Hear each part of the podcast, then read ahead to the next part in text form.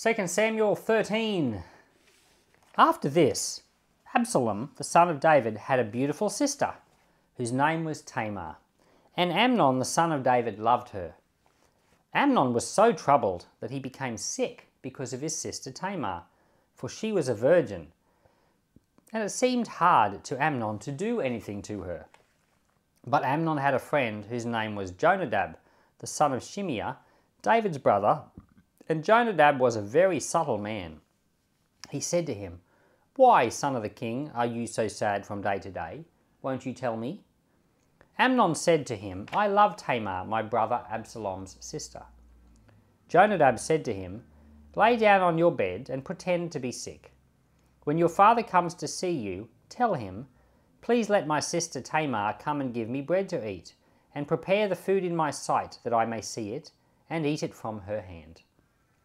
So Amnon lay down and faked being sick. When the king came to see him, Amnon said to the king, Please let my sister Tamar come, and make me a couple of cakes in my sight, that I may eat it from her hand. Then David sent home to Tamar, saying, Go now to your brother Amnon's house, and prepare food for him. So Tamar went to her brother Amnon's house, and he was lying down. She took dough and kneaded it, made cakes in his sight, and baked the cakes. She took the pan and poured them out before him. But he refused to eat. Amnon said, Have all the men leave me. Then every man went out from him. Amnon said to Tamar, Bring the food into the room that I may eat from your hand. Tamar took the cakes she had made and brought them into the room to Amnon her brother. When she had brought them near to him to eat, he took hold of her and said to her, Come lie with me, my sister. She answered him, No, my brother, do not force me, for no such thing ought to be done in Israel. Don't do this folly. As for me, where would I carry my shame? And as for you, you would be one of the fools in Israel. Now therefore please speak to the king, for he will not withhold me from you. However, he would not listen to her voice, but being stronger than she, he forced her and lay with her. Then Amnon hated her exceedingly with great hatred, for the hatred with which he hated her was greater than the love which with he had loved her. Amnon said to her, Arise, be gone. But she said to him, No, because this great wrong in sending me away is worse than the other that you did to me. But he would not listen to her. Then he called his servant who ministered to him and said, Now put this woman out from me and bolt the door after her. She had a garment of various colours on her, for the king's daughters who were virgins dressed in such robes. Then his servant brought her out and bolted the door after her. Tamar put ashes on her head and tore her garment of various colours that was on her, and she laid her hand on her head and went her way, crying aloud as she wept. Absalom her brother said to her, Has Amnon your brother been with you? But now hold your peace, my sister. He is your brother. Don't take this thing to heart. So Tamar remained desolate in her brother Absalom's house. But when King David heard of all these things, he was very angry. Absalom spoke to Amnon, neither good nor bad, for Absalom hated Amnon because he had forced his sister Tamar. After two full years, Absalom had sheep shearers in Baal Hazor, which is beside Ephraim, and Absalom invited all the king's sons. Absalom came to the king and said, See now, your servant has sheep shearers. Please let the king and his servants go with your servant. The king said to Absalom, No, my son, Let's not all go, lest we be burdensome to you. He pressed him, however, he would not go, but blessed him. Then Absalom said, If not, please let my brother Amnon go with us. The king said to him, Why should he go with you? But Absalom pressed him, and he let Amnon and all the king's sons go with him. Absalom commanded his servants, saying, Mark now, when Amnon's heart is merry, merry with wine, and when I tell you, strike Amnon, then kill him. Don't be afraid. Haven't I commanded you? Be courageous and be valiant. The servants of Absalom did to Amnon as Absalom had commanded. Then all the king's sons arose, and every man got up on his mule and fled. While they were on the way, the news came to David, saying, Absalom has slain all the king's sons, and there is not one of them left. Then the king arose and tore his garments and lay on the earth, and all his servants stood by with their clothes torn. Jonadab, the son of Shimeah, David's brother, answered, Don't let my lords suppose that they have all killed all the young men, the king's sons, for Amnon only is dead. For by the appointment of Absalom, this has been determined from the day that he forced his sister Tamar. Now therefore, don't let my lord the king take this thing to heart, to think that all the king's sons are dead, for only Amnon is dead. But Absalom fled. The young man who kept the watch lifted up his eyes and looked, and behold, many people were coming by the way of the hillside behind him. Jonadab said to the king, Behold, the king's sons are coming. It is as your servant said. As soon as he had finished speaking, behold, the king's sons came and lifted up their voice and wept. The king also and all his servants wept bitterly. But Absalom fled and went to Talmai, the son of Ammihur, king of Geshur. David mourned for his son every day. So Absalom fled and went to Geshur and was there three years. King David longed to go out to Absalom, for he was comforted concerning Amnon, since he was dead. So the consequences of David's terrible sin in chapter 11 are now kicking in. And um, if David hadn't done the thing that he did, um, we're not saying he would never have had any problems. Uh, it seems like this world is full of sin and there's always problems. And if you think about the, the sin that's in the world now and the problems that always surround us, it all goes back to sin. So, in a sense, all problems are the consequence of sin. And uh, but the original problem, which was you know Adam and Eve, you know disobeying the Lord, you you and, and others, I don't know, but many people don't think it was that big of a deal, you know, because eating the fruit in the garden that they were told not to eat, they weren't killing anyone, you know, they weren't taking someone's wife, they weren't doing a lot of these things that we think are so serious. It seemed like eating a piece of fruit wasn't all that bad. But sin causes consequences. And the consequences are, are never only just affecting you, they affect others in your life. They affect your children. They affect generations to come. They affect those around you who are unrelated to the event. And so, one of the consequences of Adam and Eve's sins was they have their first two sons, one kills the other. So they lose two sons in one go. The oldest kills the, the second oldest, Cain kills Abel. Cain goes into banishment, and Abel is dead. And, the, and so, this is a consequence of Adam and Eve's sin because this, the, the results of it are working in the world, even in invisible ways. And now, David commits sin, and he has the exact same thing happen. He has, it's not the oldest that kills a younger one, it's a younger one that kills an older one, but he still loses two sons in one go.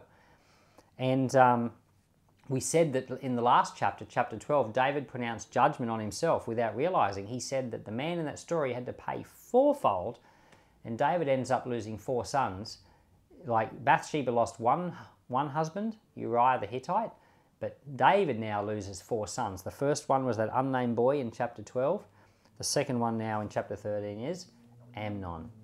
The third will be Absalom, and the fourth will be Adonijah as the chapters unfold. So the consequences of the action are at work.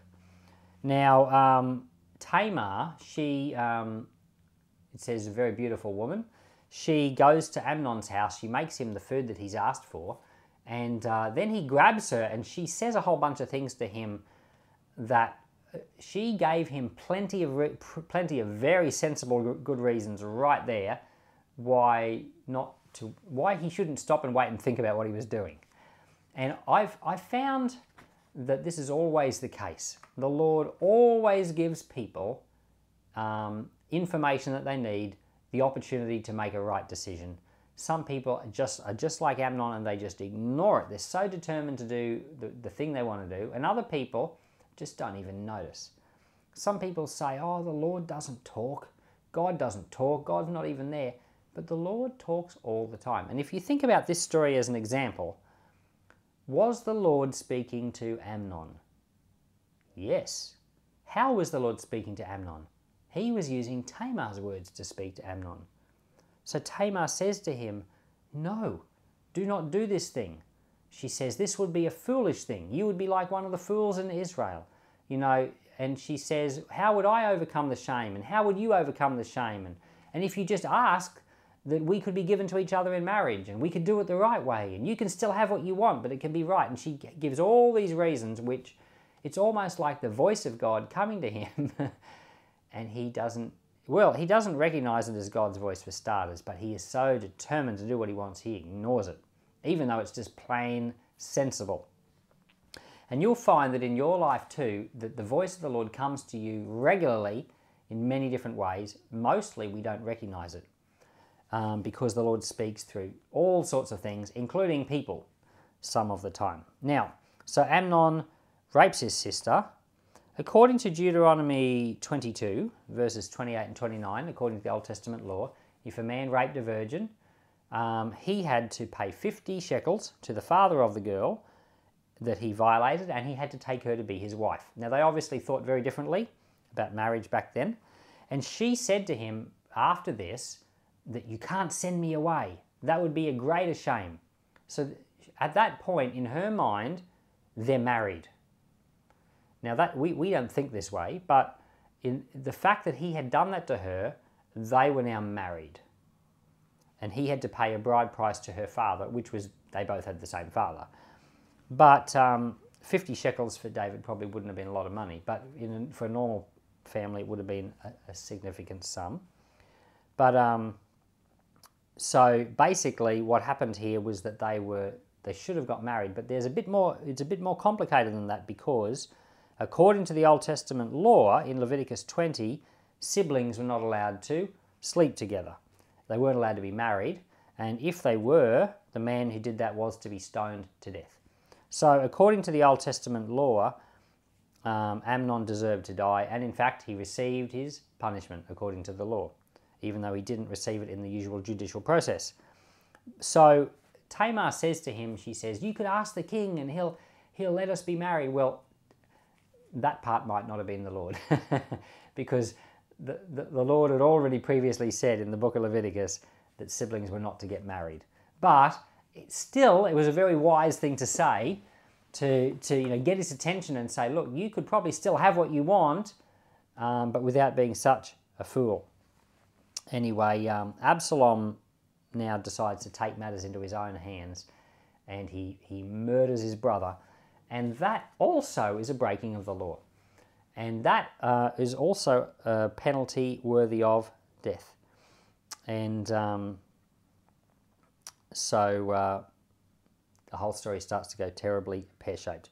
Absalom flees and he goes to live in the land of Geshur so Absalom's mother was Maacah, uh, one of David's wives, and she was a princess from Geshur. So Absalom's going to live with his grandfather. And um, as this whole story unfolds, and it's so nasty, you imagine this happening in your family, it, would it, be nasty, it'd be miserable. It's, um, you know, like David's obviously bothered, traumatized. You can see his reaction in the story that all the brothers of the all the other princes are weeping. It's a very difficult time, and yet one thing we know, and one thing David knew the Lord was with him. David knew that the consequences of his sin were unfolding and the, that bothered him, but at the same time, he personally knew that he was okay with God. And I, I do have to say this that we can, you and I, all believers, can come to a place where we just know we're okay with God, and it's the things that happen all around us can be big and they can be momentous, they can be terrible. But you you can struggle with them because of what it, what they are, but at the same time you can know you're okay. And um, this is the place we need to come to. There's a thing uh, that Paul talks about in the book of Philippians. He says, The peace that passes all understanding will guard your heart and your mind.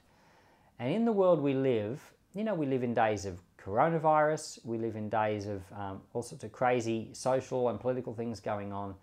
And other people before us have lived through worse things, and there may be worse things to come.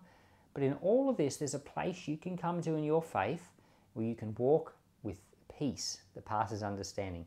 It's something worth seeking. Heavenly Father, I ask that you would spare us, Lord, from the types of things that we see in this chapter. And I pray that you would give to us the, the type of trust that trusts you in all circumstances. And so, Father, I pray that you would give to us peace that passes understanding, your blessing and grace upon all your people today. In Jesus' name, amen.